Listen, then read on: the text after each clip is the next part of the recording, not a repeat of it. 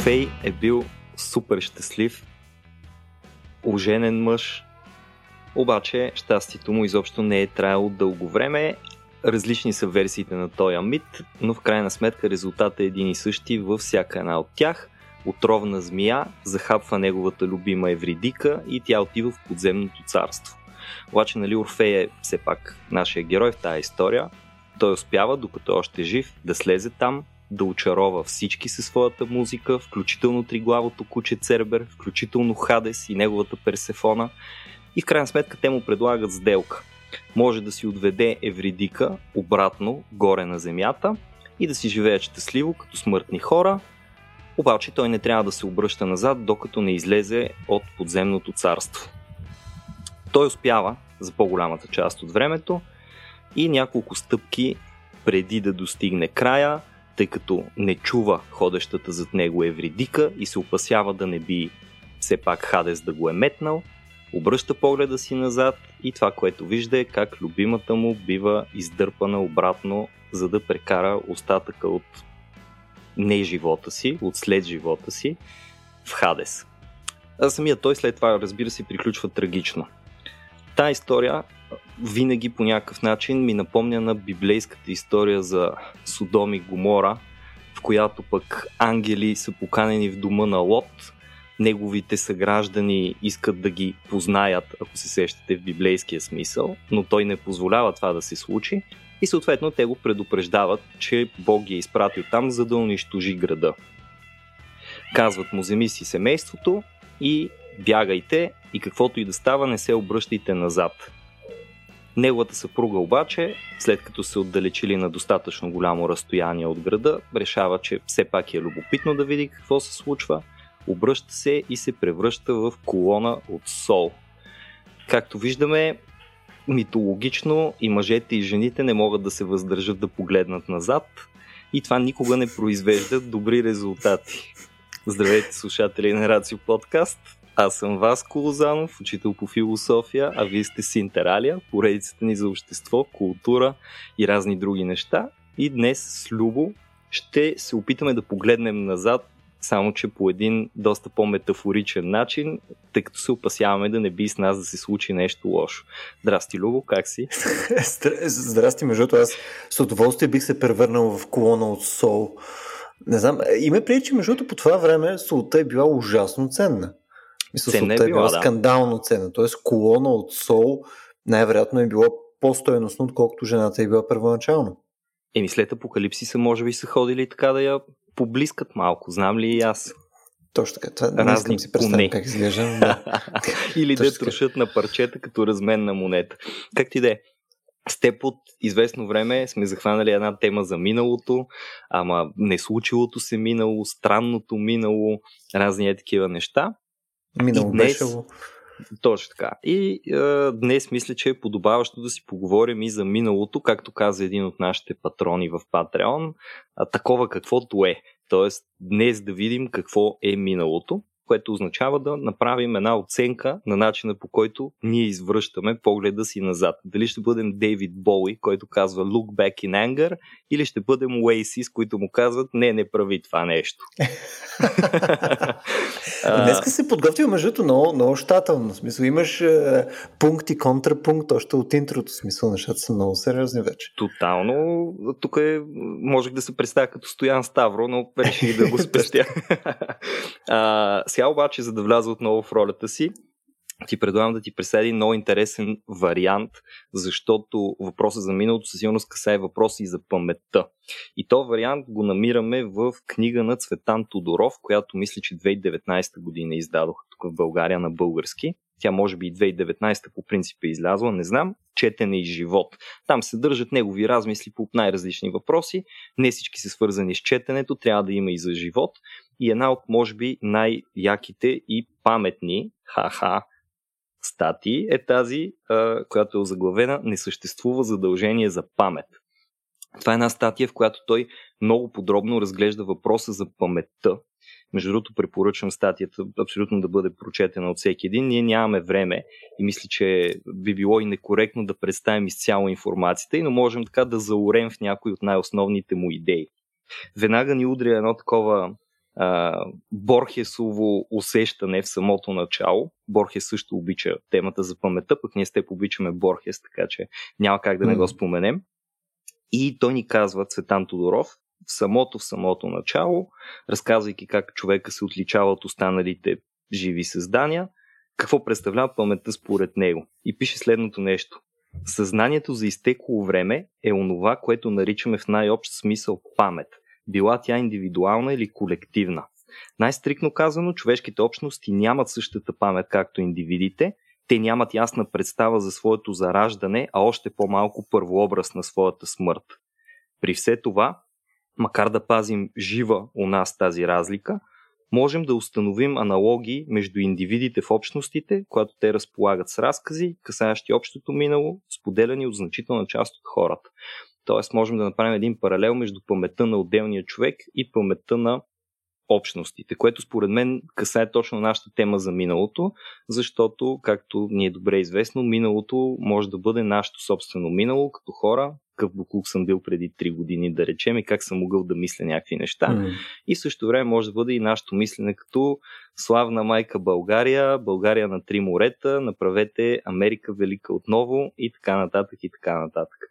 Сега, аз тук, разбира се, противопоставих допълнително положителното и отрицателното, но има време да, да изследваме всяко едно от двете, макар и накратко. Това, което е интересно според мен и което градва много в тази статия, е, че още самото начало започва с едно обяснение за паметта и забравата, което ми се струва, че е много характерно за, да кажем, след 60-70-те години. Вече когато се преориентираме съвсем към наличието на човешки проблеми като най-важните за нас, тъй като режима на тока нали, почти си е отишъл почти навсякъде и разни такива битови нужди са много задоволени. Освен това, Холокоста е а, едно събитие, което вече по един или друг начин 70-те години направо бих казал, че се намира в миналото. То си е близко минало, но все пак е като нещо, което стои хем забравено, хем хора припомнят отново и отново за, за ужаса от него но все повече и повече се отмила представата за това, че е нашата реалност. Човешкият живот толкова се е променил, да кажем, от 50-та до към 70-та, 80-та година на миналия век, че достатъчно нещо от преди само 20 или 30 години да изглежда просто като, като дори не е спомен от твоя живот, той изглежда като едно събитие от една магическа реалност, може би дори не от твоята реалност. И разказвайки нали, за, за паметта и за забравянето, а я няма да се хващам да чета веднага, ще ти преразкажа. Това му основната идея, че всъщност памет и забрава не са две концепции, които се отричат. Защото ние много често казваме, аз съм приемал паметлив, пък ти забравяш супер много. Аз помня разни неща, пък някой друг забравя и така нататък. Напротив, той казва да, да запомняш и да изтриваш са два важни процеса, които се случват. А паметта е просто някаква форма на забрава. Т.е. памет и забрава са реално едно и също нещо. И по-нататък статията много подробно обяснява а, в рамките на един процес защо двете си приличат. Той не говори вече за приликата между тях, като изключим това начало, но и двата, но, но във всеки случай а, виждаме проявление и на двете в неговото обяснение. Ето трите стъпки, които той а, така очертава, когато говори за възстановяване на миналото. Той казва да накараме миналото да оживее отново и ние трябва да минем през три етапа. На първо място трябва да построим фактите. И забележи не да открием фактите, не да ги установим, а да построим mm-hmm. фактите. Какво означава да ги построим фактите? Ами той казва, ние като се обърнем към миналото, имаме просто оставени разни следи. Всеки един историк или човека, който влиза в ролята на историк, открива разни символи, знаци, следи, а, определени конкретни доказателства. Но самите факти, те не съществуват като обекти, нали така? Те са нещо, което се е случило, да речем. И ние просто ги конструираме. Той затова казва построяване на факти. Тоест ние на базата на следите, които имаме, конструираме нещо, което казваме, е това е факт. Това е било. След това втората фаза, когато вече имаме осигурени тези построени факти, е да свържем фактите в определен наратив. Тоест сега вече отделните факти, които имаме, ние си ги подбираме, комбинираме и оформяме историята, която ни се иска да оформим. И макар да не го казва изрично, или поне не си спомням да го споменава изрично, наистина тук акцента е на това, което ние едновременно искаме и можем да направим. Защото отново свързването на факти в наратив означава, той казва, мисля, че беше подбор и комбиниране или подбор и комбинация. Тоест ние казваме, този факт ми върши работа, този факт не ми върши работа, и тия двата факта, знаеш колко яко mm-hmm. звучат, нали? можем да направим история от тях и по този начин си създаваме една представа за миналото. Тоест, създава се една особена истина. Това не е обективна истина, това не е една безпристрастна истина, това е нашата историческа истина, която тя даже не е и субективна. То това е най-интересното. Нито е обективна, нито е субективна. Тя просто е някаква интерфактуална. Между фактите ние съчиняваме една такава истина, която е той казва, даже трябва да се стреми към една справедливост, която надхвърля справедливостта на съдилищата. Най-интересната стъпка обаче за мен е третата, а именно, че след като сме си построили фактите и след като сме конструирали един наратив и двете са процеси на конструкция, остава да ги поставим в служба на определена цел. Тоест ние не го правим просто за да имаме някаква история, просто за да го възстановим самоцелно. А ние избираме тези факти, създаваме наратива и след това решаваме за какво може да ни послужи този наратив.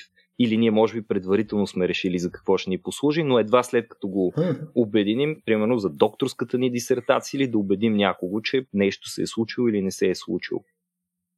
И това според мен е много интересна идея. Аз знам, ти мислил ли си по въпроса за паметта и забравата, доколко двете се отричат или допълват?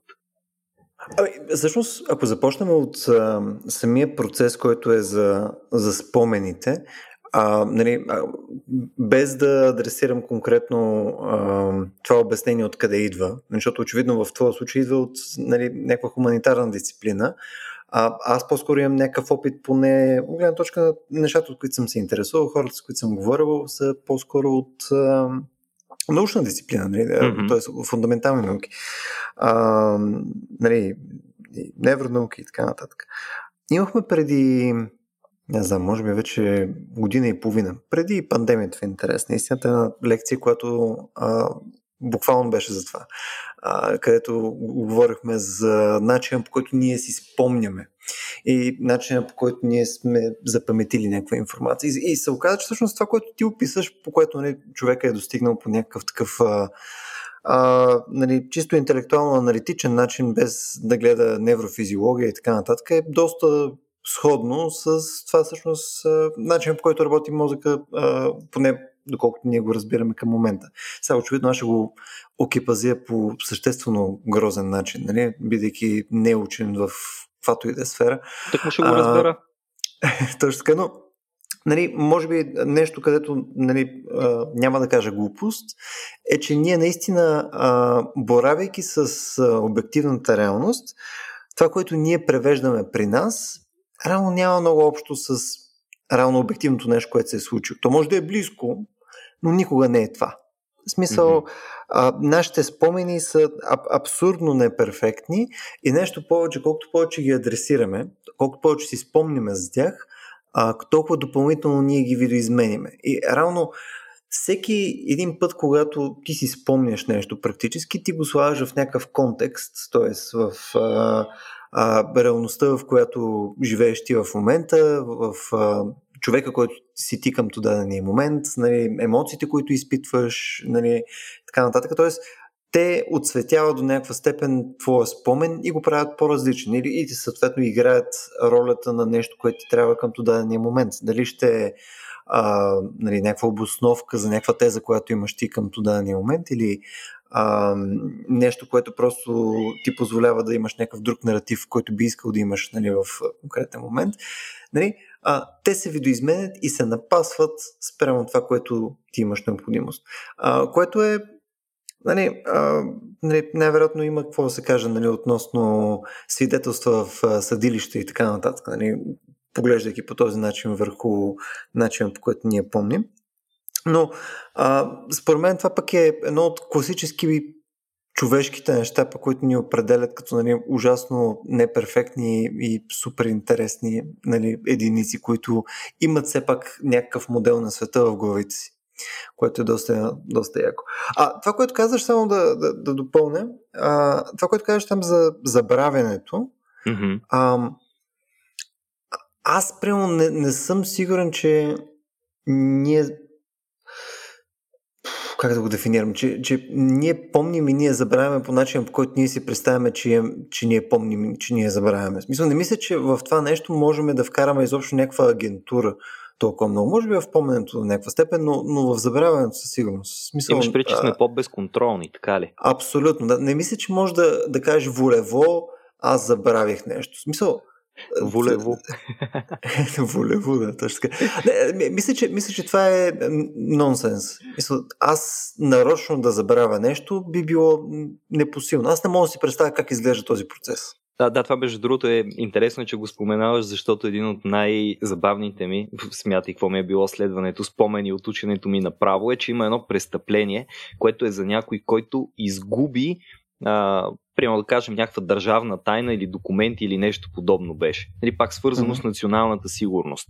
А, само, че по принцип така е написан българския закон, че доколкото не се пояснява, че по непредпазливост е извършено престъплението, то трябва да бъде извършено умишлено. Тоест някой умишлено mm. да загуби. Това малко умишлено да забрави звучи като умишлено да загуби, нали така? Тоест ти целенасочено опитвайки се да изтриеш някакъв спомен, може би дори правиш точно обратното и го затвърждаваш повече, защото му обръщаш някакво внимание, което иначе не би му обърнал. Обаче забравата, може би, а, след тук ще си позволя на по-широко тълкуване, забравата може би до голяма степен каса и забравата в тази колективна памет. Тоест в индивидуалната памет може би забравата е нещо малко по-различно. Обаче в обществената памет забравата може да бъде много целенасочена. А, спомням си сега, защото какво, какво представлява забравата. А, сеши се тази история за Херострат, мисля, че така се казваше. Един, който искал да бъде много известен древен грък и тъй като mm, нямало с какво хубаво да стане известен, запалил там един храм. И, и съответно бил осъден на дамнацио мемория. Нали? На то името му повече няма да се споменава, за да бъде забравен. И по една чиста случайно се твърди, че то е било записано, не си спомням от кой от историците някъде. И за това изобщо ние сме чували за Херострат, защото наказанието за него, освен смъртта, било името му да е забранено да се споменава. Та, е такъв тип колективна забрава всъщност отварят възможността за на селектиране на това какво да бъде запомнено и какво да бъде забравено. Спомням си преди години някой ми беше казал, че в Финландия, защото нали, много хвалят финландската образователна система, но примерно в Финландия до не знам си каква възраст, ако изобщо в някаква възраст се случва това, а, не си говорили за Втора световна война, Холокост и Адолф Хитлер и нещо, което ние в момента можем да кажем, че е дори по-скоро усъкътяващо хора да не са запознати с тая информация, но нали, това е, пак може да е някакъв фейк факт от интернет. Подчертавам го тук за всеки зрител, който е готов да се хване на авторитетната ми дума. казано ми е, преразказано ми е, от някъде прочетено, но се замислих, всъщност ние доста често в медийното пространство сме свободни да направим това нещо. Може би по-малко сега в условията на демокрация и либерализъм, нали, юхо, но примерно да кажем от средата на 20 век до почти до края на 20 век, едно съвсем близко време, това е било напълно възможно. Нали, ще си мълчим. Това е най-известна реплика, която знаем във връзка с Чернобил. Mm. Ще си траем. Това е положението и това няма да се знае. По същия начин, защо да не се изтрива, защо да не се забравя? А, ние като че ли в ден днешен малко повече тук към една теза на Умберто Еко, тя е подобна точно на идеята за Херострат. Той има една много готина статия, в която разправя как а, известността е станала толкова важна, че всеки е готов вече да стане известен с нещо, дори да е това, че жена му, примерно, му изневерила с най-добрия му приятел, той ще се набута в някое студио и ще разкаже. Нещо, което преди е било приемано за срам. Та, ние сега с развитието на тия комуникационни медии, които имаме, всъщност правим забравата все по-трудна и по-трудна. Защото mm-hmm. една една огромна сфера от информация витае някъде там в интернет. И бягаме от разни лозунги, тип трябва да забравим ужасите на миналото ни, трябва да забравим не знам си какво. Докато има една теория, мисля, че точно пак Цветан Тодоров я беше споменавал, а, аз сега ще излъжа за името, Дейвид Рив, Дейвид, ще го проверя, обещавам, че ще го линкна долу, мисля, че се Дейвид Рив, който казва обратното нещо. Той пък набляга много на а, идеята за забравата и казва, нали, се отнася до колективното, ние даже трябва да забравяме. Ако не забравяме, това е по-голям проблем, защото ние не можем да се справим с този мултикултурен свят, в който живеем. Ние нали, винаги тук в България, примерно, си повтаряме 500 години турско-робското, там турците с ни вечни изконни врагове, не знам си какво, България на три морета, трябва да си я върнем. Тоест, по-скоро от такъв тип памет а, биха произлезли негативни последици, едни такива неприятни резки настроения, неадаптивност към отворения, широкия свят и така нататък. И така нататък. И той дори казва, ние по-скоро трябва да имаме едва ли не задължение да забравяме. Длъжни сме някои mm. неща да ги забравяме, иначе ще ни пропастят чисто политически, чисто обществено. Той даже мисля, че казва, имаме морално такова задължение, морално, социално и прочее задължение да забравяме разни неща. Mm-hmm. А дали има mm-hmm. такова нещо като право да забравяме? Е, това е много интересно. Това също е проблем, който се засяга в тази статия. Като сме хванали, дай да я разчепкаме и ще ти кажа за какво става дума. Тя не случайно се казва по начина, по който се казва, т.е. не случайно се казва а, не съществува задължение за памет. Защото е аргументирано, така макар и плоско отгоре-отгоре, че а, всъщност ние в обществото, в което живеем сега, имаме право да помним.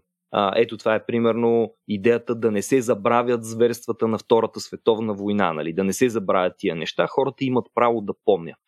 Обаче нямат задължение да помнят, казва Цветан Тодоров, защото това може да се окаже като огромно насилие срещу отделния човек. А, четох преди няколко месеца на Примо Леви книгата, която е с, как се, айде, а, потъналите и спасените, мисля, че се казва, а, в която той разказва за времето в концлагера, което е прекарал. И всъщност останах с впечатлението, че негова идея е, че невъзможността да се забрави, той, разбира се, той иска да помни тези неща и много други искат да помнят след това, за да търсят някаква форма на възмездие и така нататък. Но, но той казва, той много отчетливо намеква, ако не го казва в прав текст, че всъщност тия спомени за това време, което уж вече е отминало, по такъв начин са се превърнали в настояще за хората след концлагерите, че всъщност за тях психически почти няма разлика дали са обратно в тях или са извън тях, тъй като те живеят с тях като с някаква форма на настояще. Тоест хората не бива да бъдат насилвани пък да помнят неща. И ако могат да забравят, е хубаво да забравят, без да бъде право, без да бъде и задължение. Тук ти най-вероятно си чувал това доста често, нали, когато се говори за, за прошка. А, примерно, обикновено го има елемента на, че нали, да забравиш не е да простиш. Нали, мисля, това е някаква като поне покрай при мен не съм го чувал като мантра. Нали? Свещена нали, мантра. Да, да, видиш ли не такова, ние помниме, обаче сме бати добрите хора, нали, съответно сме простили и така нататък. Което според мен е а, смисъл да, да, е абсурдно да си мислиме, че работи по този начин.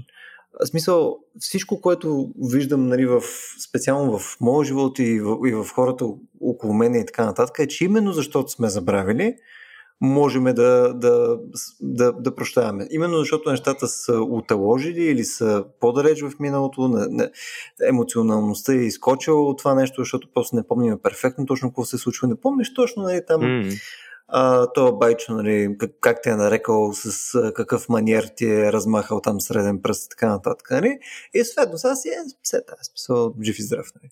А, тоест, Факта, че паметта не ни е перфектна и с времето става по-размита, по-неясна и по-отдалечена, по-сива и по-малко а, нали, жива в, в нали, особено емоционално по-малко жива, нали, силно помага, за да можеш да взимаш някакви по-качествени рационални решения, защото просто не е ти гадалка по, нали, по тази част от мозъка. Та, в смисъл, mm. нарочно го казвам това нещо, защото според мен е а, дали ще е на личностно ниво, дали ще е на социално ниво, без наистина да забравяме, а просто ще взимаме съществено по-лоши решения и сме много по-смотани хора. Мисля, хубаво, не, нали, да кажем, айде, Холокоста е наистина наскоро. Смисъл, нямаш, нямаш 100 години от това нещо. Това е абсурдно скоро. И, нали, мога да си представим, че ако има някакъв прак на давност, нали, това е нещо, което е определено в него. Нали, смисъл, то е съществено важно нали, за обществото на цяло. Така. Но мога да се тръпнем назад. Пълно преди Първата световна война. Мисля или да се дръпнем по-назад. Се тая, прямо да отиваме а, в инквизицията. Нали? Или прямо да отиваме още mm-hmm. по-назад. Да видим, прямо а, как Картаген е бил нали, изгорен до земята и са осолени земите и така нататък. Или да отидем още по-назад, нали, как е все тая, или там библиотеката в Александрия и така нататък. Така. Тоест, ам, всяко едно от тези неща най-вероятно е зверство и е ужасно и е нали, супер интензивно от гледна точка на, а, на някаква група хора а, или конкретни mm-hmm. хора. Но ако ние не можем да ги забравяме тези неща след някакво време или в някакъв процент, ние ще живеем в много по-различен свят в момента. Примерно, ако сега си представяме, че имаме а, някакъв такъв а, възвръщащ се а, гневен национализъм, нали, който иска там да връща земи спрямо някакви граници, които са в конкретен период, който някой си е харесал и така нататък. Нали? Представи си го също, ама дърпаш максимално назад. Примерно казваш, нали, искам да върнем Стара България, там откъдето са минали конкретно там байчовците, като са идвали от Азия, искам там всичките тия земи. Е, минахме покрай Украина, искам Украина. В смисъл, нали, ти, ти можеш да го доведеш това до а, наистина съществен абсурд в момента, в който а, имаш заявката, че нали, не можеш да забравяш. Абсолютно не можеш Мисля, всичко, което някога се е случило, което е било лошо на твоята ин-група, която си харесал, нали, ти имаш право на него. И защото, не, само защото го помниш, ти вече имаш право на него. Което mm. само по себе си е... Нали, мога да си представя по-добри оправдания да искаме неща, отколкото нали, бил съм обиден някога назад във времето или някой е причинил нали, вреда на някой или някой, който съм познавал или ми е в моята група преди М11 години. Примерно, искам това нещо, защото го искам, да? Мисля, искам аз да отида и да, да взема Македония в момента. Искам аз да... Мисъл, не защото е било част от България, не защото нали, там whatever говорят нещо като български и прочее, а защото аз в момента искам да съм окупател, искам да отида с нали, тежка механизация, да, нали, да, да сложим там танковете и искам да анексирам тази, нали, нали, това недоразумение за държава, нали, в моя поглед, искам аз да го взема и аз да съм владетел над това нещо. Мисля, това, ако трябва да сме честни, е много по-честен нали, подход към цялото това нещо и между другото звучи доста по-БДС. Нали, смисъл, изведнъж ти си един такъв доста активен ден, а, нали, военен ентерпреньор, ага. нали, който не е такова, нали, о, еди, какво си беше българска. Ми, не, в смисъл, а, мисля, че има по, а, как да кажа, по-интересен начин, по който мога да заходим към такива проблеми. Сега очевидно не преувеличавам, нали, нямам, не подстрекавам някой да инвейдне Македония не, не за Бога.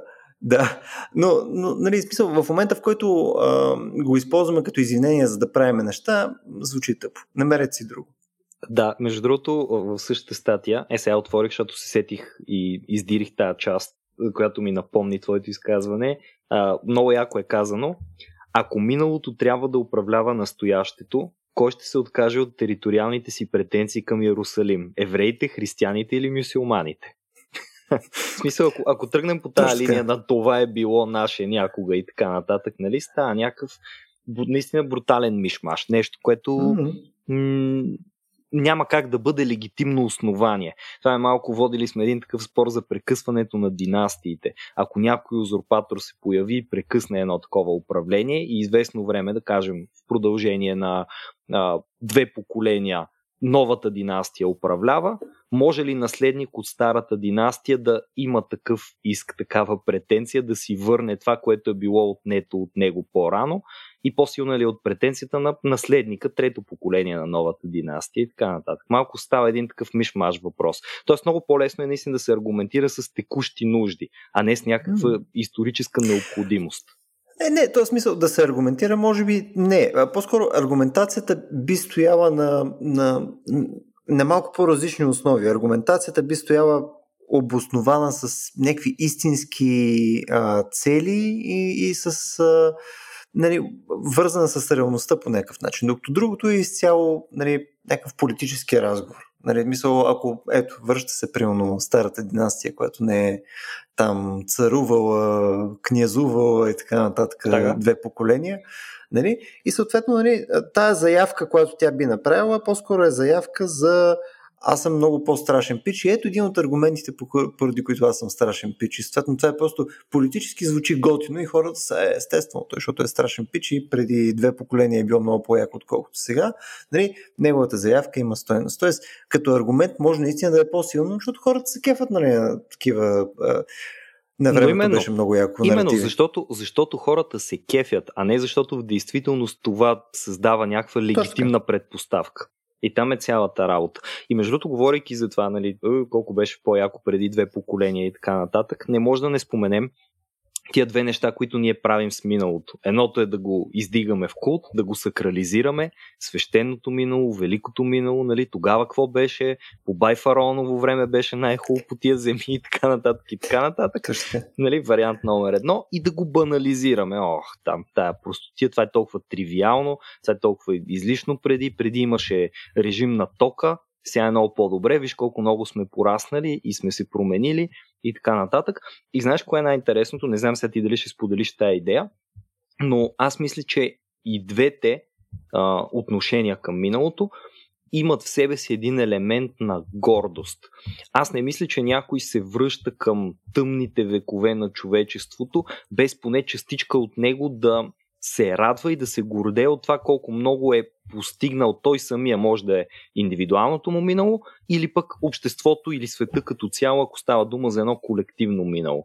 В същото време, защо се връщаме към България на три морета? Ми защото това за нас създава едно пичовско усещане, че сме били много по-готини, отколкото сме сега в момента. Очевидно, България на три морета в ден днешен, или е някаква направо невероятна идея, която предполага определена форма на агресия или промиване на мозъците, защото по друг начин не би могло да се случи това нещо. Mm-hmm. И тъй като знаем а, горе-долу каква е големината и силата на държавата ни, с агресия също най-вероятно няма да се случи това нещо и поради политическия строй на обществото, изобщо глобално.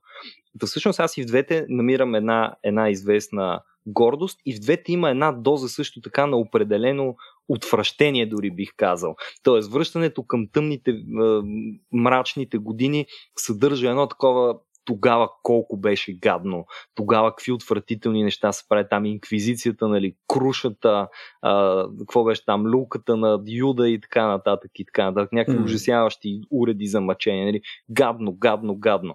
В същото време пък светлото минало, ми ако ти е на теб, наистина светло настоящето и, е, и е просперитетно и всичко се развива много добре, за какво ти е да искаш непременно да се връщаш към някакво минало време? Ти ще кажеш, виж колко сме добре сега, България днес просперира, нали, примерно, има, взима в един альтернативен свят много добри мерки, локдауна работи, хора не се разболяват, вижте колко сме добри. И така нататък. Какво ще кажеш? Мислиш, че и в двете ги имат тия... И, или защо? Защо според теб изобщо, като погледнем назад, получаваме такива полюсни реакции? Аз между не съм, не съм ужасно сигурен, че, че това е факт. Мисъл, със сигурност в някакви случаи може да е, нали, примерно, поради същата причина, по която нали, серия хора се сещат за годините си като ученици, да кажем. Mm-hmm. Нали, ако ги питаш, ако са били ученици, може да им било ужасно. Нали? Те не могат повече да ходят на училище, писне им, искат да пушат в двора и така нататък. Всичко е ужасно. Нали, трябва, нали, това е най-лошата част от живота им, бла, бла, бла. Нали, минава 20 години и след това, нали, такова, като бях ученик, беше фантастично. Нали, ей, там колко бяхме, на времето имаше метали, сега няма метали, всички са еднакви, на времето а, спортувахме, сега всички си стоят пред телефоните и така нататък. Нали, смисъл, а, можеш, можеш да си представиш, че има някаква част от а, хората, нали, които наистина а, имат някаква носталгия по миналото, което е някакъв силен елемент. А, но не мисля, че за всичките такъв тип връщания назад това въжи. А, примерно, нали, особено за минало, където ти нямаш много ясна представа какво представлява, ти по-скоро а, дори в момента живееш страхотно, може да имаш някакъв аргумент или нещо, което да можеш да изкопчиш от миналото, така че ти помогне в момента. Нали, ти можеш да живееш страхотно, обаче конкретно сега спориш, да кажем, с някой за нещо и фащаш и казваш, е, ма това не е така, защото виж, на времето, по време на Бой Тошово време не беше така. Нали, там, mm. ма той живял ли си по Бой Тошово време? Не. обаче знаеш, че е било по-добре. Защо е било по-добре? И защото е било по-добре. Гледай, може да си купиш там а, жигула за еди колко си. Нали? Там чакал си там пилно 4 години и има жигула. Сега в момента искам да си купа нали, новия Майбах, ама ми стига само за нали, Mercedes CLK. Нали, смисъл е просто такъв тип а, живот живее човек. Смисъл има такъв тип проблеми. Да, идеята ми е, че а, миналото по-скоро е източник на, как да го дефинирам, на, на, на някакви емоции и, и, на, и на някакъв наратив, който просто ни е интересен, защото, защото не е сега. И всичко, което не е сега, е доста яко. Ма дали Той е заради разнообразието до някъде, така ли? Заради това, че ни предоставя альтернатива на това, което ние смятаме за сега за банално. Да, альтернатива и съответно нещо допълнително към наратива ти в момента, в разговора, който водиш ти в момента, какъвто и да е той. Мисля, просто ти позволява да се намираш на приказка до голяма степен, за да, за да е по-интересно. Добре, ама тук почти няма разлика между това дали говорим за минало или за бъдеще, защото става дума за два съчинени наратива, особено в случая, който ти да, т.е. 100% съчинени. Това, което ти даваш като пример с Байтошово време, някой, който няма никакъв опит от тогава, т.е. няма релевантни факти, спомени, т.е. чисто на този историчен подход, който споменах малко по-рано. Конструиране на факти, конструиране на история и след това служи за неговата цел. Примерно да се почувства готино от това, че еският колко са били хитри а сега всичките сме тапаци, които си зяпат в екраните. И както споменахме. Което почти не се различава от а какво би било в едно общество на бъдещето, в което има летящи автомобили, но също така и еди какви си там преживявания между хората, с единствената разлика, че за едното все пак има някакви свидетелства, че се е случило и не е абсолютна спекулация, макар че също е абсолютна измислица. Точно така, смисъл, то, то горе-долу това е разликата. Смисъл, едното има а, поне някаква претенция, че е истина и че се е случило. И съответно ти като стъпваш върху него, стъпваш на сигурно, защото мога да кажеш, нали, ето, нали, ние на времето, нали, тук като биехме византийците нагоре-надолу, но пак ги сепвахме византийците. А сега гледай, на Гърция им дават а, повече там еврофондове, отколкото на нас. Какво правиме? Мисля, очевидно не е окей okay това. Докато когато искаш да продадеш бъдеще, по-сложно е да продадеш бъдеще е малко по-различно начинание.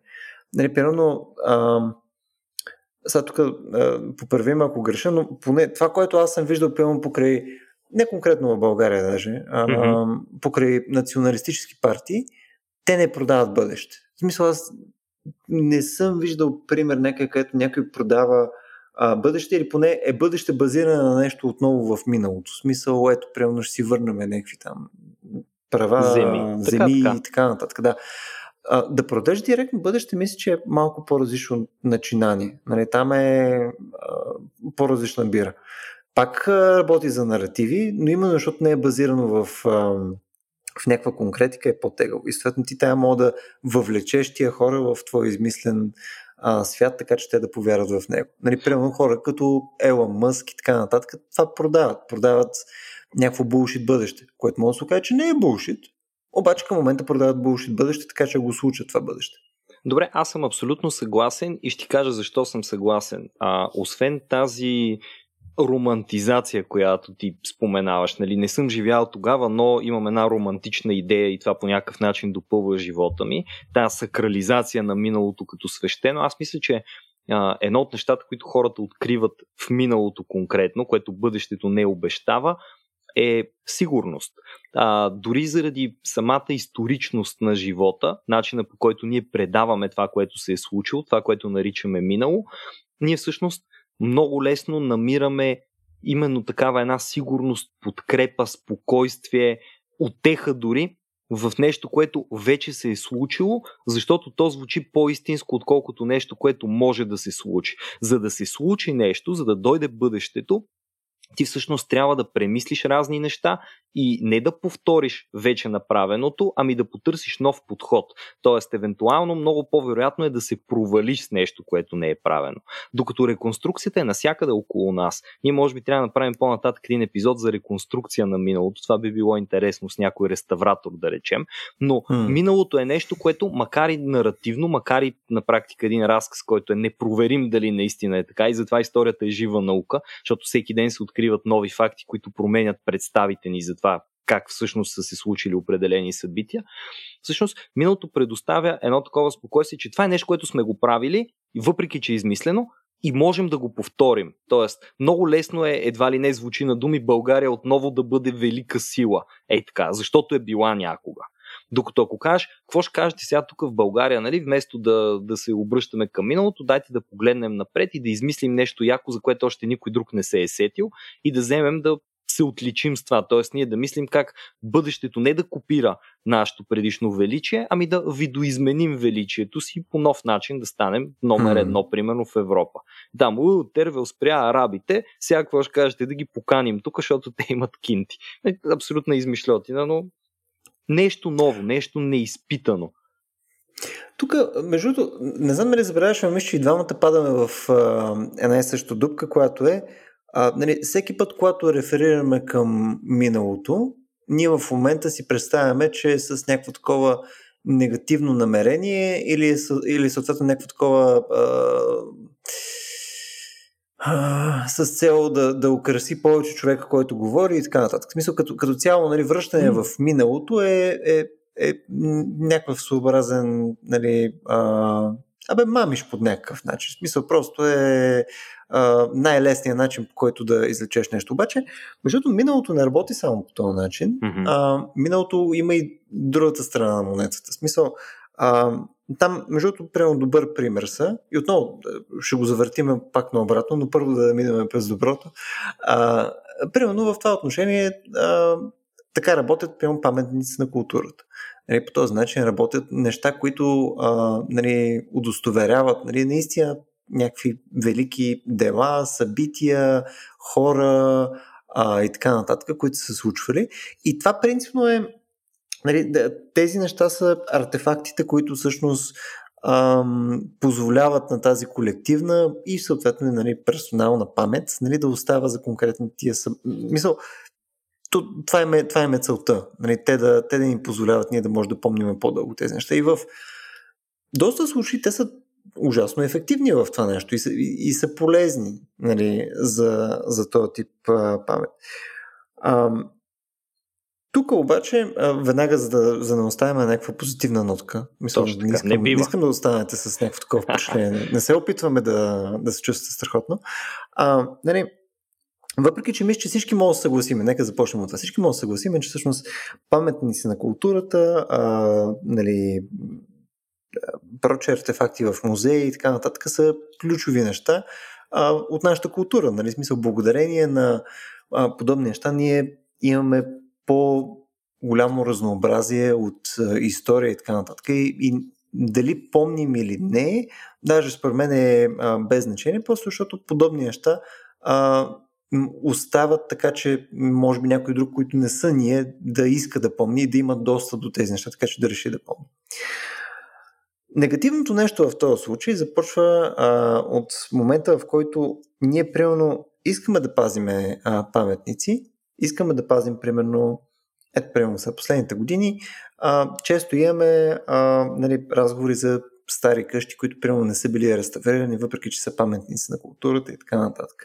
И съответно, нали, разговора напълно естествено, и тук нали, аз също го споделям, нали, напълно естествено е, че нали, те са били нали, иззети от някой пореден там олигарх или някой просто чичо с пари, който ги е съсипал, построил си е там един ужасно пошъл блок, нали, някаква а, прочая баналност, нали, което нали, може да си представим как се случва и, и, и че не е желано. Обаче, а, ние това го окачествяваме нали, винаги като нещо негативно, а, и то главно, защото просто са някакви такива мерзки хора, нали, които са отвратителни сами по себе си и просто са, очевидно искат да, да, да докопат нещо, което е с висока стоеност на ефтино, а, така че те да си постигнат техните смотани лични цели. Точно така. А, само, че един малко по-различен прочит на това нещо, на мен също ми е интересен. А, и мога мина през един пример. Прямо вас го представи си. Имаш а, някакъв такъв а, исторически център или серия квартали или квартал и така нататък, което ти е само с а, перфектната репрезентация, примерно, на къщи и улици и така нататък. Цялата организация, която е вътре в този локал, все едно ти е перфектния 20 век. И съответно Звучи там, супер. Звучи страхотно, нали, така, ужасно чаровно.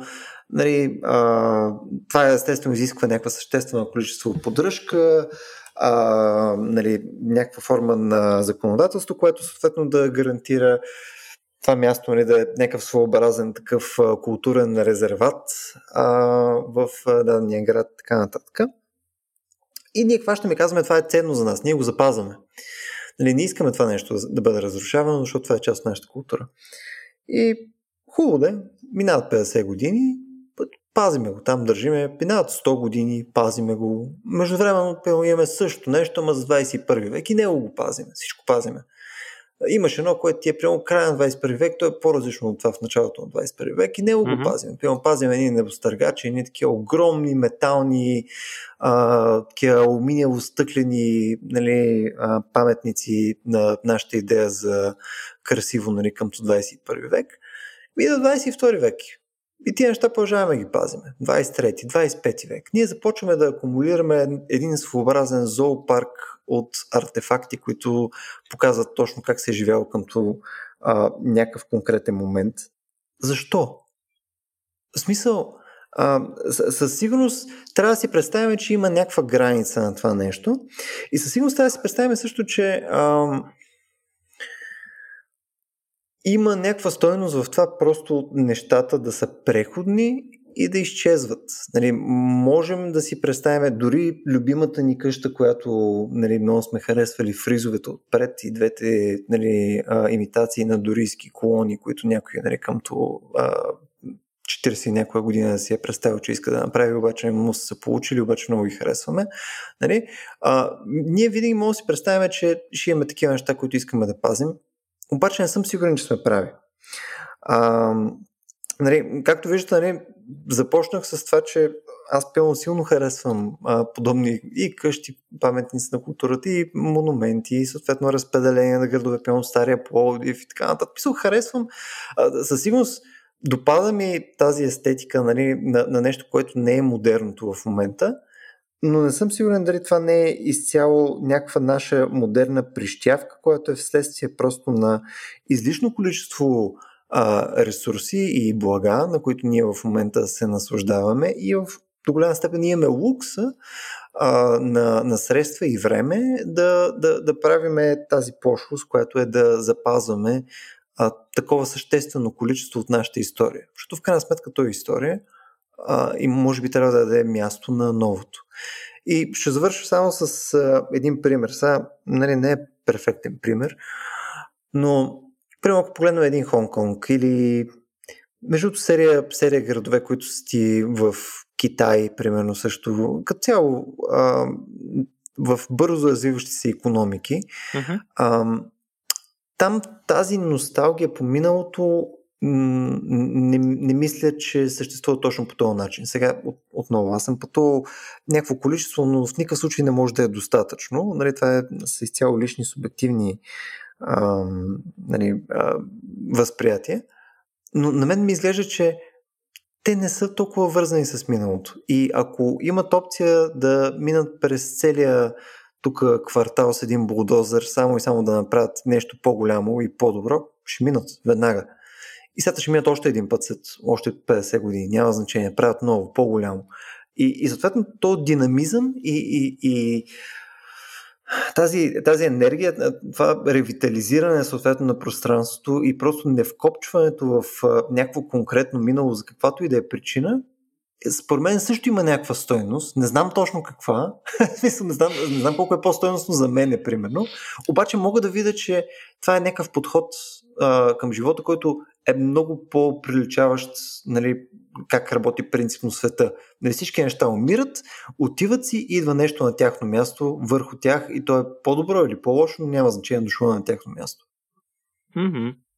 Ами, аз те разбирам какво казваш. Мисля, че мога да ти предложа някакъв критерий. Сега дали ще бъде най-добрият критерий или не, не знам. Но така първосигнално за мен имаме една голяма очевидност и тя е желанието на хората. А, тоест, до кой момент ние искаме да пазим това нещо, до кой момент то има стойност за нас. И това се отнася, между другото, като казвам стойност, даже много, по-голяма, много в по-голяма степен не толкова до желанието, сякаш се замисля, ами по-скоро до ценностите. Тоест, доколко е обществена ценност, ние да си спомняме определено нещо от миналото. Защото въпросът за пространството е ясен. Ние не можем да строим и да пазим до безкрай, нали така? Тоест, ние все пак ще трябва да събаряме и да заменяме с нови сгради или каквото и да било, пътища и така нататък. Въпросът е до кой момент и какво ние считаме по някакъв начин за значимо. Да речем, ценно за нас и къща, която ще запазим е къщата на Яворов. Нали така? Къщата на Яворов, mm. защото Яворов е един от големите български поети, той като личност е важен за нас и затова няма да му я бутаме. А, в същото време ти си прав, че не навсякъде това е така. Скоро си взех една книга, много интересна книга, журналистическа, казва се Islamic Empires. А, и една журналиста Джастин Мароци, който а, се интересува от Близкия изток и цяло от ислямския свят. А, и той пише в рамките на 15 доста дълги есета, разработки, както искаш го наречи, статии исторически, за а, 15, в 15 различни века, 15 града, които са имали огромно значение. Нали, те са били перлата на исляма в своето време. Там има hmm. всичко, което може да се сетиш. И първия разказ е естествено за Мека, защото нали, трябва да започнем от самото начало. И а, той казва, това, което е най-странно в момента в Мека е, че а, там няма къщата на Хатиджа, жената на Мухамед, няма на Абу Бакър, неговия най-близък сподвижник и така нататък. Всичко това е унищожено. На място на къща на Хатиджа в момента има туалетни. На мястото на, защото това, това му трябва на обществото, това е функционално. На мястото на къщата на Абу Бакър в момента има построен примерно мол или нещо подобно, т.е. нещо, което се търси в момента, нещо, което сега има значение. Ето, примерно, в едно такова тяхно общество, тая ценност, функционалността, тя разбира се не е споделена от всички, но изглежда, че властта, а в крайна сметка властта е това, което има значение по отношение на подмяна на културното наследство, нали така? Тоест, аз и ти не ходим да сменяме паметници, сменя ги някой, който има това правомощие, както и, и да го е придобил. Може да е някоя наследствена монархия, а може да бъде и някаква парламентарна република. Все тая. Та, не навсякъде се цени това запазване на старото непременно, но навсякъде се цени до момента, до който може да се цени, според мен. Тоест, никой няма причина да изтрива миналото си на празно. Ако ще махаме някоя сграда на културата, ако ще махаме някой паметник, това трябва задължително да бъде или функционално, или политическо послание. Примерно, е, миналата година ние това в един предишен разговор на подкаста, ако помниш го говорихме, за подмяната на паметниците. И тогава стана дума за този проблем, който е възникнал с паметниците на Колумб, как местното население в САЩ казват, нали, това е все едно да ви построим в а, Израел паметник на Хитлер, нали, да го гледате и да ви е гадно, защото за нас Колумб е някакъв изрод, който е дошъл тук и ни е прецакал живота. А пък американските италянци казват ми за нас това е супер важен паметник, защото като бяхме мълцинство едно време и ни бухареха нали, тук някакви англичани и се подиграваха с нас, нали, те не са вече англичани, те се възприемат за американци.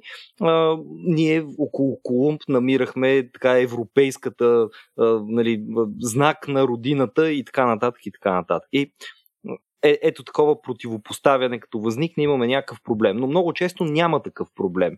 В един момент ние казваме, окей, нужно ли ние да си спомняме еди какво си. Ми, не, не ни е толкова нужно, затова ще го съборим. Ще стане един скандал, защото, както знаем, в едно такова а, общество, което е белязано от това да има множество мнения, а, няма как да няма някой, който е недоволен. Винаги някой ще каже, вижте какво става, тук събориха паметника нали, на не знам си кой, Стойчо Керев. Дано никой Стойчо Керев да няма паметник, но...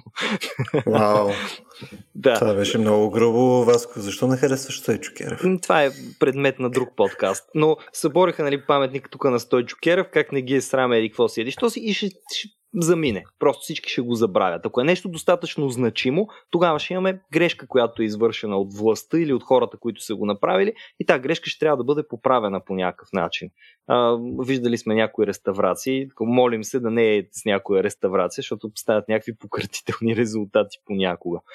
Та всъщност, според мен, а, миналото за нас има много конкретна полза и аз ти споменах по-рано. От една страна гордостта от миналото, от една страна сигурността на миналото, играят много добре за като цяло за обществото. Защото ние не, не правим паметник на неща, които са ни гадни. Ние правим паметник на Христо Ботев, защото харесваме Христо Ботев, понеже той ни носи добри чувства.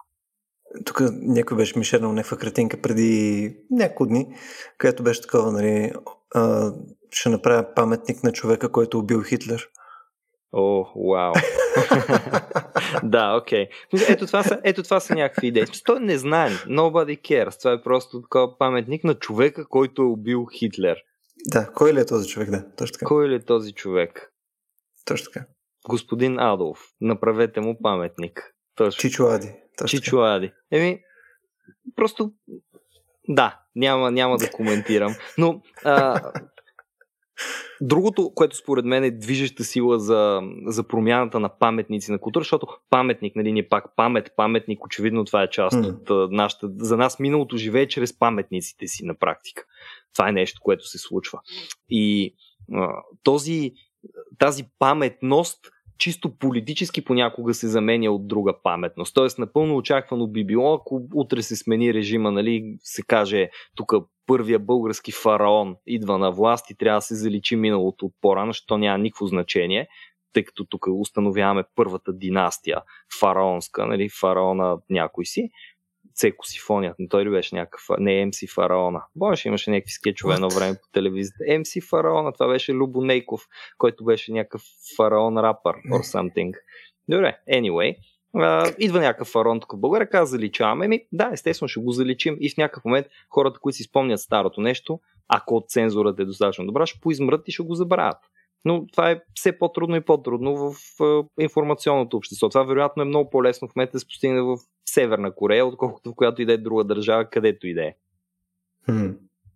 Та така, понякога подменяме, а, подменяме, аз мисля, че подменяме и несъзнателно голяма част от миналото. Тоест миналото се изтърква. Това, което ти казваш е вярно. Много по-рано го казвам, преди половин час го спомена, че ние не може да имаме безгранична памет. Тоест миналото е, за нас е много а, ограничено в крайна сметка. Тоест, примерно кажем от преди 100 години събитията още ги смятаме за актуални събития, но примерно от 1900 година назад към създаването на света, ние много конкретно през 100, 150, 200 години може да изброяваме по едно важно събитие, което е настъпило.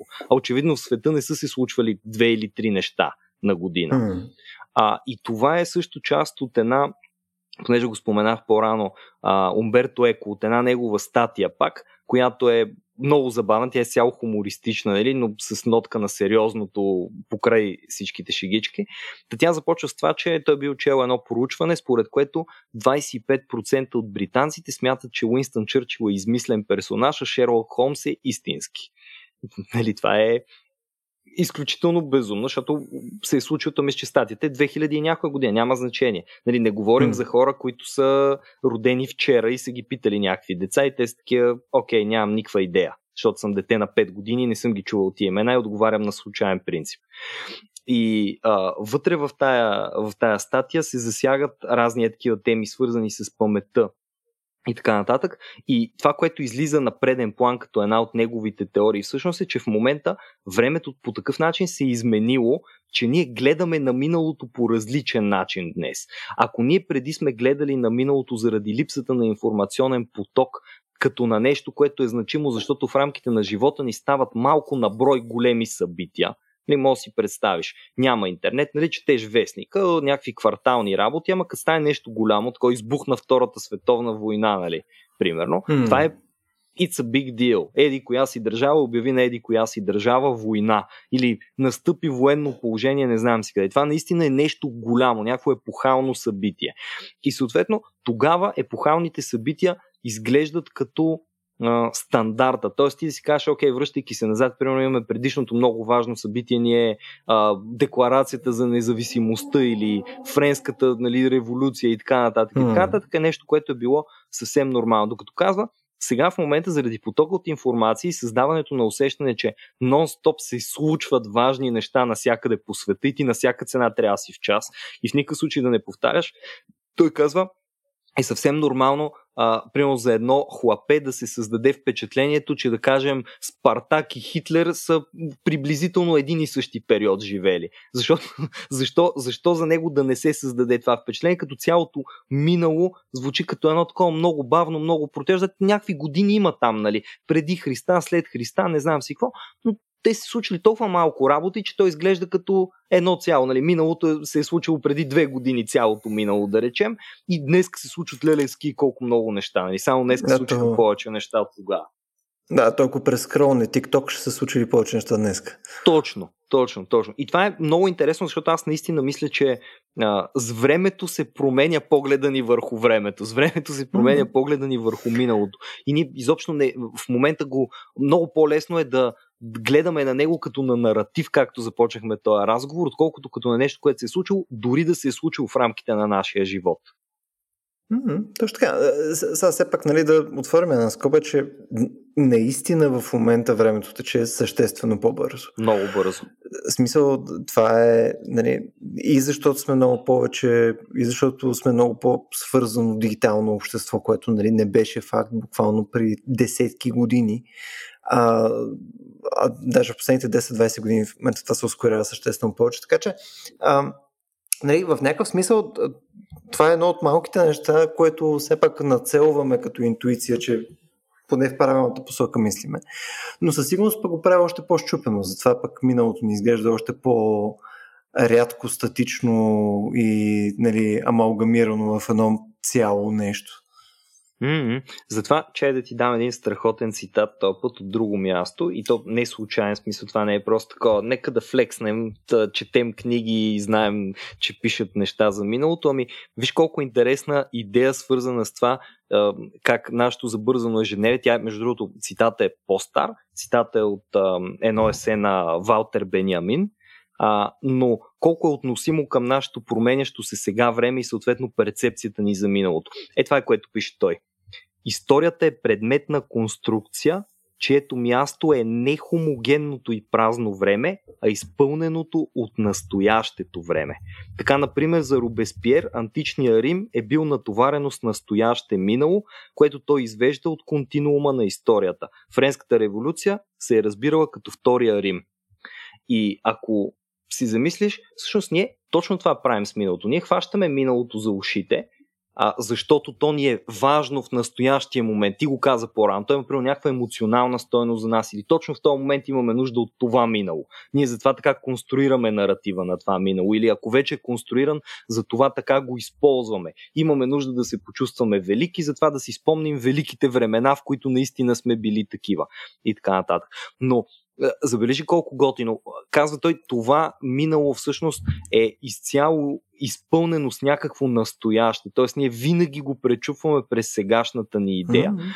И в 21 век, когато времето тече с някаква зверска скорост, толкова бързо, а, за нас дори близкото минало ще се окаже изпълнено с едно настояще, което е много различно от него. Нещо, което е станало преди 10 години, ще изглежда като да е все та дали съм го извадил от преди 10 години или съм го извадил от 1412 година, примерно. Защото този отрязък винаги е отсветен от моето настояще сега и моето настояще сега 10 години по-късно от тония момент е достатъчно различно, за да мога аз да гледам на миналото като на, на този минал момент от преди 10 години, като на нещо дори фиктивно по някакъв начин. Mm. Тоест, то, то е нещо, което е лишено от собственото си съдържание, въпреки че аз съм познавал собственото му съдържание. Примерно, скоро си спомних, когато съм бил, може би, де да знам, 10 годишен, може би даже може и по-малък да съм бил, 7-8, а тогава по едно време пейджерите бяха станали супер модерни. Смисъл, хората ходеха mm. с пейджери навсякъде. И имаше един в квартала Газар, който беше първия Газар с мобифон и той беше един гигантски мобифон, който говори един път по него и му пада батерията и трябва да го зарежда примерно 6 часа, за да може да говори пак. И това нещо се е случило в рамките на моя живот, а в момента връщайки се към него, имайки преди как имам часовник, който ми засича пулса, дишането и не знам какви други работи, искаме добре смисъл как може това да е било преди 20 години, това да се е случило в рамките на моя живот, а аз дори да не се чувствам възрастен в момента, т.е. целият ми живот всъщност е обхванал едно много малко време за историята, Но една mm-hmm. част, една малка част от този мой живот е толкова нали, настоящето живота е претърпял толкова голяма промяна в рамките й. Тук, между другото, буквално това, с което завърши, е, е, е доста интересно, тъй като е, сега ще записваме даже един епизод с един приятел физик, който ще е точно за време, ще си говорим. Mm-hmm. Който чисто не, нали, като физична величина и като не, нали, това, което знаем посредством фундаменталната наука нали, а, за него. Едно от яките описания, на което бях попаднал наскоро е, че дефиницията на време, нали, като а, нали, един начин, по който мога да дефинираш време, е съответно а, чрез промяна. Нали, mm-hmm. Мисъл, ти, часовника какво е? Ми то ти отразява някаква промяна. Нали, стрелката се изместила от, нали, от 12 часа на 1 часа. Нали, или примерно сета. Да имаш нещо, което ти е някакъв часовник, след нещо се е изменило така, че да, да продължиш напред. И имаше един много хубав пример, че в този смисъл всичко е часовник. Нали, часовник очевидно е часовник, но примерно хората също са часовници в това отношение. Да. Тоест, ти си просто един много по-безотговорен и нетраен часовник спрямо един атомен часовник, но реално с теб ние можем да измерваме време посредством промените, нали, които ти си засякал. И това, между го намирам за доста интересно, защото изглежда, че в момента просто часовниците ни въртат по-бързо, защото има много повече промени. Или поне така ни се струва. Да, това е, това е готино. Между другото, това пък ти изваждаш тук сега ще се, ще се надцакваме с изваждане на идеи, но ти извади една много яка идея току-що и тя е а, съществува ли наистина минало или това е просто т.е. като цяло времето го използваме, за да отмерим разстоянието, ще го сложа в кавички това, но разстоянието между две състояния.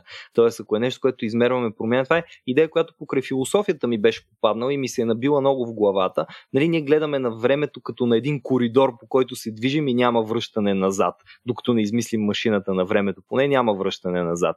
Тоест, а, ние го разглеждаме като определено пространство, ако мога така да си позволя да кажа времето. И то е, примерно, ако пространството, чисто физическото пространство е настрани, времето, примерно, ни е едно такова нагоре. Някакво вертикално пространство, в което се движим. Различен вид измерение, айде, даже не пространство, измерение mm. е думата.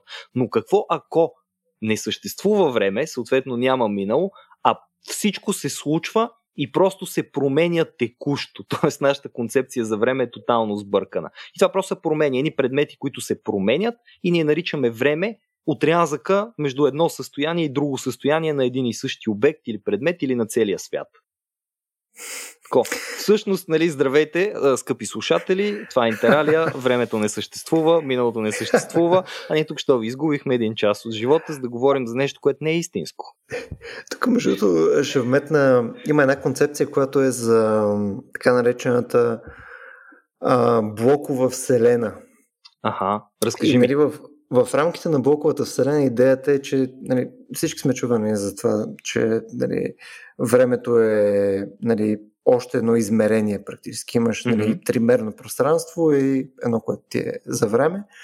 А, но блоковата вселена всъщност ти представлява това, че Вселената всъщност е статична във всичките си тия измерения mm-hmm. и, и всичко, което се е случило, се е случило или всичко, което някога ще се е случи, също се е случило и то е, а, то е като една карта в този смисъл. И демек, ти ако имаш нали, един поглед свише върху нашата Вселена, ти ще виждаш всичко статично като а, в, в неговата цялост. И ти практически в момента като наблюдател в тая блокова вселена отвътре, а не отвънка, нали? не си дядо Боже, нали? там, който дърпа облаци или там какво друго дърпа. Така. Нали? А, ти като си просто един наблюдател вътре, а, имаш просто иллюзията за движение посредством това нещо, но реално то всичко е спряло. Защити си просто на една въртележка, където имаш иллюзията, че нещата се движат, но реално всичко е статично. И, и, и това е блоковата вселена. Нали? Че, и, сигурно, не знам, сигурно има някаква обосновка за това чисто физически, но, но, но на мен ми остана доста в главата като а, нещо безкрайно странно и тревожно. И говоряки за тревожно, Mm-hmm. Не знам а, дали щяхме да стигнем до това, но искам само да го спомена. Чел ли си на Господинов а, последната книга а, Времеобежище? Не, много ми се иска, много ми я похвалиха, обаче съм още на физика на тъгата, там наваксвам. Еми, а, ние бяхме взели на представянето му в Пловдив, мисля, че там миналата година през лятото по някое време, mm-hmm. когато още там малко щъкахме нагоре-надолу. Ам, едно от нещата, което има вътре като ам, а, като, като концепция. Нали? Какво е всъщност времеобежището? Така. Е, всъщност, когато твоето бъдеще бива отказано, не, когато твоето бива отнето под някаква форма, за тебе равно връщането в миналото, нали, да влезеш обратно в него, а, всъщност ти е нещо, което те нали, нещо, което те предпазва, защото заради това се казва времеобежище. Тоест, това, което ние си говорихме в началото нали, на разговора, ни, че нали, бягаме в а, комфорта на миналото, нали, а, равно е неговия роман. Той точно говори, че времеобежището е нали, когато всичко се чупи около тебе и всичко изглежда безнадежно. Аха, еми да, това е тази сигурност, нали, това спокойствие, което миналото всъщност може да ти даде. Това е било стабилно състояние или поне споменът ти за него е стабилен. Mm-hmm. То може да е било ужасно, но ти да си го селектираш и да си го филтрираш и да помниш хубавото, стабилно, добро минало. Да, което, нали, естествено, сега тук да не останете с впечатлението, че Георги Господинов мисли, че това е добра идея, нали, а, нали, по-скоро говорим, че това е нали, някакво състояние, от което нали, трябва да се опитваме да избягаме, за да можем наистина да имаме някакво бъдеще. Нали, това е Мисля, че трябва по-скоро... да го поканим, той да защити идеята си. С удоволствие, между другото, да. Но, но, но нека си, не ти ли звучи, че ако искаме да говорим с а, определителен член Георги Господинов, нали, все пак трябва да сме малко по-подготвени в нашите разговори. Е, днес бяхме супер подготвени. Аз дори, примерно, не съм ти споменал за да, Карл Гинзбург. Карл Гинзбург има една страхотна книга, която се казва Дървени очища. И там, говорейки ни за паметта, ето ти е рандъм факт, нали, понеже си говорим за памет и така нататък. А, там, говорейки за паметта, спомена някакъв еврейски автор. Не, не, не му помня mm. името, просто това е нещо, което трябва да отворя и да проверя. Трябва ми жива референция. Ще го направим, ще го ставя референция накрая в описанието на епизода. А, Та, въпросният еврейски автор, казва ни Гинсбург, противопоставя историята и паметта. Нали? Ние по-рано споменахме историята и паметта. И той ги противопоставя по един много интересен начин. Сега не си спомням точния цитат, но беше нещо от порядъка на а, за юдейския народ паметта винаги ще бъде едно от най-важните неща. Нали? Ние винаги трябва да помним, но историците не винаги са правилния глас, който ще успее да съхрани тая памет. И как ги противопоставя двете? казва, че паметта представлява поредица от ситуации, които, забележи, ни а, ангажират екзистенциално. Тоест, казва, това са такива ситуации, в които ние откриваме някаква, екзи, някакъв екзистенциален момент. Няма значение кога са се случили. То това е готиното и универсалното на паметта. Нали, паметта е очевидно насочена към миналото, защото ние не си спомняме бъдещето. Виж, това би било страхотно, ако можем mm. да помним бъдещето. Но не можем. Тъй като си спомняме миналото, ние обаче не използваме паметта просто за да взимаме случайни факти отново, нали, тук се връщаме пък на тази идея на Цветан Тодоров. Това не са случайни факти, те са подбрани факти. И това, което казва а, въпросния автор е, че а, това са не какви да е факти, а такива факти, които ни карат да влезем ние в някаква екзистенциална ситуация. Тоест, въвличат ни по някакъв начин в своя собствен свят, защото ние можем да ги съпреживеем и в момента. И затова историците не са тия, които ще съхранят паметта нали, на евреите или на когото и да е, защото всъщност ние като народ колективно или благодарение дори повече на духовниците в този смисъл, паметта би трябвало да се запази, защото те са големите интерпретатори на определени събития. Нали? Историка, да, интерпретира, но той се опитва, макар да не може да бъде наистина обективен, той се опитва да реконструира някаква историческа истина. Не толкова да напише история, въпреки че той може да напише история, докато един религиозен, култов и така нататък тълковник, той просто хваща и тълкува и казва това е еди какво си. И там е лансирана една идея, отново мисля, че беше от същия автор, със сигурност в същата ам, в същата статия на Гинсбург, то не знам дали беше статия или есе, вече съм забравил малко, а, та, там, се, там допълнително се лансира една идея, че паметта не е а, това, което наричаме recollection, т.е. не е някаква реколекция, Не е просто, mm. защото реколекцията означава, че имаме някаква нали, колекция, някакъв подбор на определени факти, а то е реактуализация. Тоест, ние наново валидираме, наново актуализираме това, което едва ли не трябва да помним.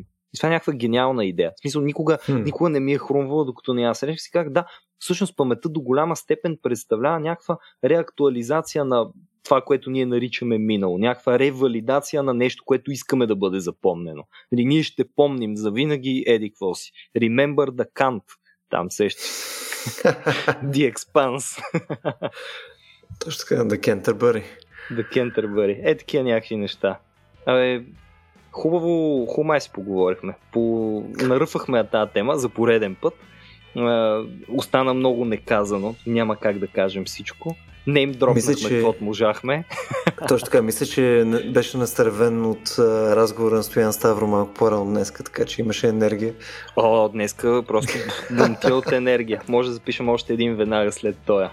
Но викам за сега да кажем на хората пауза, тайм-аут, слушайте ни отново. Ако не искате да потънем и ние в забвение и да бъдем част от тая избрана колективна памет, можете да го подсигурите, като ни станете патрони на patreon.com raciobg. Ще дойдете в един страхотен Discord сервер, в който освен да си говорите с нас за приятни неща, ще получавате количество ексклюзивен контент, разни видеа, разговори с Стоян Ставро, частни разговори с Стоян Ставро. Това не казвайте после, че съм го обещал, не съм го обещал, но поне нали, публични разговори с други хора и така бихме могли да осигурим.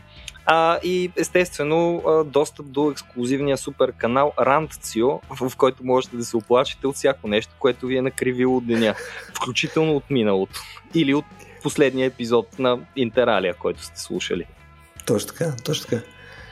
Интерранцио. Интерранцио. Ами, Любо, аз ти пожелавам и на теб хубава вечер и до следващия път. До следващия път.